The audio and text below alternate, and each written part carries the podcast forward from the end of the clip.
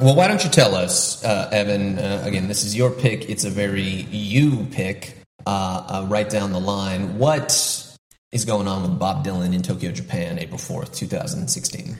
Well, I wanted for this one to find a show that involved uh, a lot of the stuff from the standards uh, records.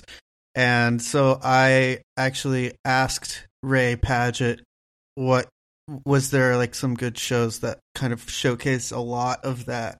And uh, this was one of the ones that he suggested and it i it's i saw one like glance at the track list and i just knew that this was uh, the one to do. Um it's a really even mix it feels of stuff from all over uh but a hefty serving of Tempest and of Triplicate and that ilk. Uh, so it's and it's so seamlessly combined that I, I just was really charmed and taken with it. I, I think there's there's performances on this that are straight up flawless versions of stuff on Shadows. Um, just they sound perfect. And then there's some real like just picks that I obviously am going to want to hear. Like there's uh, Pay in Blood, and there's uh, Beyond Here Lies Nothing. Things have changed. I I can't. I, I guess if you don't really know the show that well, you might not know exactly the contours and idiosyncrasies of my particular taste of Bob Dylan, but this has kind of everything I want. There's the smooth and then there's the jagged stuff and then there's stuff that just is are just straight up great versions that would be at home at any other point on never ending tour uh, shows. Like even the blown in the wind at the end, the encore is just a world class version of that. Like, I don't know what what more to say. It's just it's got it all, and it's on firing on all cylinders. I think if you like if if you don't know that stuff, the the standard stuff, this is where you might really start to feel like why don't I know it? Yeah, it's interesting. Like this show, I looked it up. I was surprised that this is the first show of 2016. Yeah, uh, because the band sounds really great. I mean, they, it, it, it, does not feel like oh we're warming up on our first gig. This not was at the all. First, uh, first show of uh, 2016. They played three shows in Tokyo in early April, and then they went back to Tokyo later in the month and did uh, seven more shows. All of which, well, save for one, were at Orchard Hall. That's where this show is. Uh, venue of it's about 2,100 seats. Uh, so just like a perfect size room to see Bob. Apparently, 2016 was like one of like the like less active years for Bob in this period. Like he paid 75 shows, which was the fewest since the Never Ending Tour started in 1988. Mm. And uh, just for comparison's sake, the next two years, 2017 and 2018, he played 84 shows. So like not a tremendously like bigger number, but still more than this. And then I think in 2019 he played 77, and I think he's slowed down a bit since coming back uh, on the Rough and Rowdy Ways tour. Uh, but uh, you mentioned uh, the standards records. The second standards record, Fallen Angels, came out one month after this show. And there's a couple of songs on that record that he's previewing here Melancholy Mood and All or Nothing at All. Uh, are songs that maybe were unfamiliar to Dylan fans unless they just felt like, oh yeah, I've heard Frank Sinatra do those, and Bob seems to be in this headspace right now. But uh, yeah, like Evan said, it is it does feel like for the most part, Tempest song standard, Tempest song standard. Like that, there's some deviations from that, but like that's basically the structure of this show. The only two modes of Bob Dylan that you need: Tempest song and standard Tempest song. And what? Why, why would you need anything else? I just think it's really interesting. Like the reason why I wanted to do a show like this was, I was just curious. What is it like? Like to see Bob Dylan looking back. You know, like he was releasing only those kinds of things for like a period of seven years. All that came out was that stuff.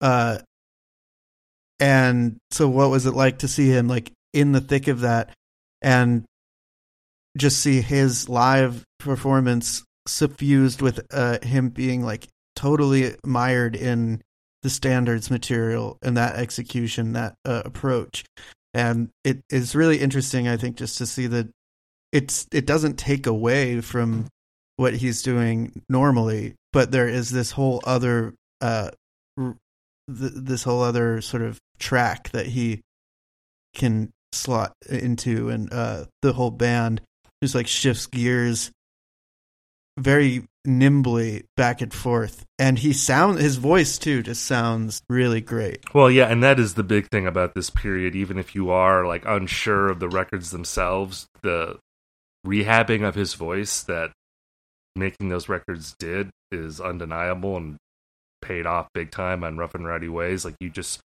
the smoothness and uh, power of his singing uh, at this point in his career i think it is like due to him exploring these songs and finding like another sort of uh, mode in his voice. I saw him in 2017 during the triplicate era. Mm. So I went to a show like this where he was mixing the standards with Bob Dylan songs. And even as someone who was like a little indifferent about the records, and this is going to be reflected in what I say about this show, is I really liked hearing the standards live. And hearing it mixed with his uh, own material and, and just hearing what the band did. I mean, my God, Donnie Herron. Oh, he's the. I, am just gonna say right now, he's the early Roman king for me. I mean, the the the pedal steel uh, playing in this show is so goddamn gorgeous.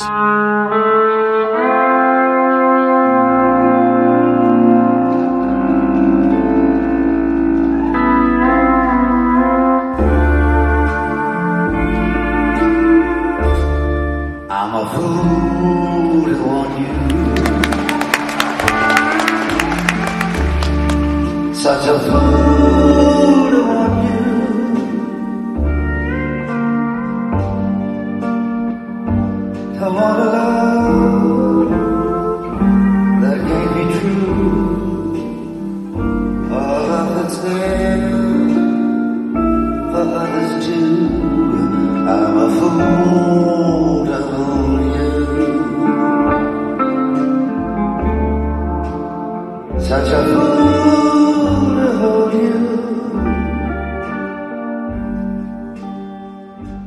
Yeah. You know, and it is the unifying thread between the standards and the Dylan songs. Uh, and you know, I don't know. I wouldn't call this the best show we've done, but it's probably the prettiest show we've mm. done so far. It is so gorgeous to listen to. Um, but uh, yeah, it is. It's a fascinating mix that we're going to be getting here, and uh, yeah, it's going to be fun to talk about. Yeah, I'm glad we're getting the opportunity to talk some of the standards stuff here at this point, which is an era of the tour that we haven't really cracked into at all yet. Uh, I mean, I think it's uh, I think it's well established. Uh, mine and Evan's fondness for these records and this material um, by by now, but Stephen, can you uh, maybe fill some folks in just on what your history with this era of just the albums, like Bob's decision to do these standards records in such a high volume of material in such a short amount of time? Just you know where where you're at with these albums at the moment. Yeah, I mean, and I don't know if this is going to bleed into our conversation about the show, I, I because in my pretty good stuff section, I, I said the standards Sure. Was was was at the top of my st- of my list, and I think the thing with me in this show versus the albums is like I think the albums are really pretty. The the issue I have is that there's not a lot of dynamic range on those records. Like mm. they hmm. kind of are in the same lane uh, all the time. And like yeah, I know like some are ballads, some are like are a little more upbeat, but like I just feel like the you listen to those and it gets to be pretty samey. And then the fact that he made like two other records after you know uh, Strangers in the Night or Shadows in the Night. Shadow. You're doing it again. I was called I was called Strangers in the Night. Well, that's like the more famous. That's that, that that's a famous standard. That's like the that's you know yeah one of the few Sinatra standards that Bob did not include in this right exactly fifty different songs and spent two years. Didn't he? No, he did. I'm thinking of some Enchanted Evening, maybe. Yeah. So I think Shadows in the Night. If that had just been the record, that that'd be one thing. But then to do another record and then to do a triple record, three more. Like, okay. Yeah, it, it, it felt a little much, but I think in this show, the way he mixes it up, it cures that problem for me.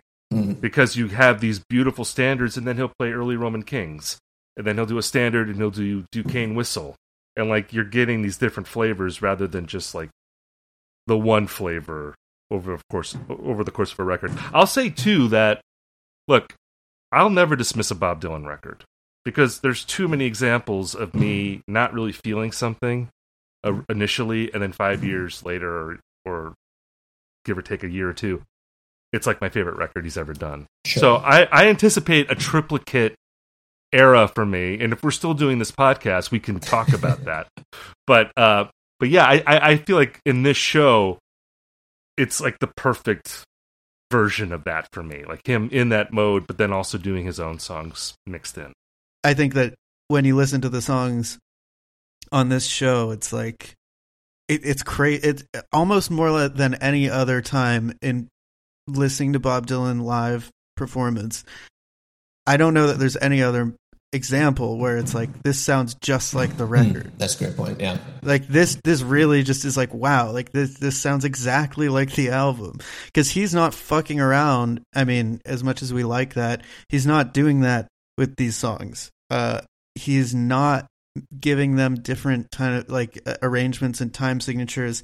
He's going very close to the original arrangement, but there's a very specific way it's being executed and just like he's not having to deal with his own lyrics and all their baggage that he has personally with it, he's also able um you know just like like the band is able to focus on just you know they have the arrangement to go off of and then they can just put everything toward executing it in this very pared down and perfect way. He's doing the same thing vocally because all the everything's right there. You know it's the lyrics are all right there the melody is there the timing is there. And so he just fills it with himself and it I, I just like you can't even find like a piece of paper like to like a crack that you could slide a piece, piece of paper through. It's just like so perfectly constructed. Uh that's why i i'll never even think about oh he shouldn't have done as much of this recording or as met uh, uh, these records because it's like it's straight up a perfect thing that he discovered that he could do with the, with this group of people. And he was like not going to waste that. It's it's a it, it's something that he just struck while the iron was hot and put down as much as he could. And uh, yeah that's why I'm, you know, up. I love him for it. like, he made them in the same place that Frank Sinatra often recorded, and I I could imagine him being attracted to that, like that seeming like it would be a fun thing to do. That's and Capitol he, Records on Vine Street in Hollywood, California. And, and, like those first two standards records, they came out of the same session. So I mean, yeah. he must have just been knocking these out and having a really good time. Uh, and yeah, I mean, I would never say, oh, he shouldn't have put out all these records. Like I, I think Dylan should do whatever he wants. I'm just saying it was a lot for me. It was a big meal that I have not yet been able to finish. Is is all I'm saying. It's like I'm just saying it's on me in terms of the records, and it's just an aesthetic that like it takes a while for me to warm up to. That you know, it like takes, it takes you, years. You have to get. I'm, I'm still getting older. there, but but Dylan has expanded my horizons before, and he'll do it again here. I'm sure. I mean, you mentioned like as good as I've been to you. I mean, Bob Dylan with an acoustic guitar is just again that's no an aesthetic. Brainer. I'm very yeah, I'm very familiar with that. That's like very you know comfortable for me. Him working in this milieu, it's a little bit different, but um, yeah, again, I think live it worked so well. And it is interesting to see how the spirit of the standards records infuses his own material. you know, Mm. in a way that isn't overbearing, but there is that sort of, you know, to use a song title from Fallen Angels, there's a melancholy mood to the show. Well you know, done. Eh,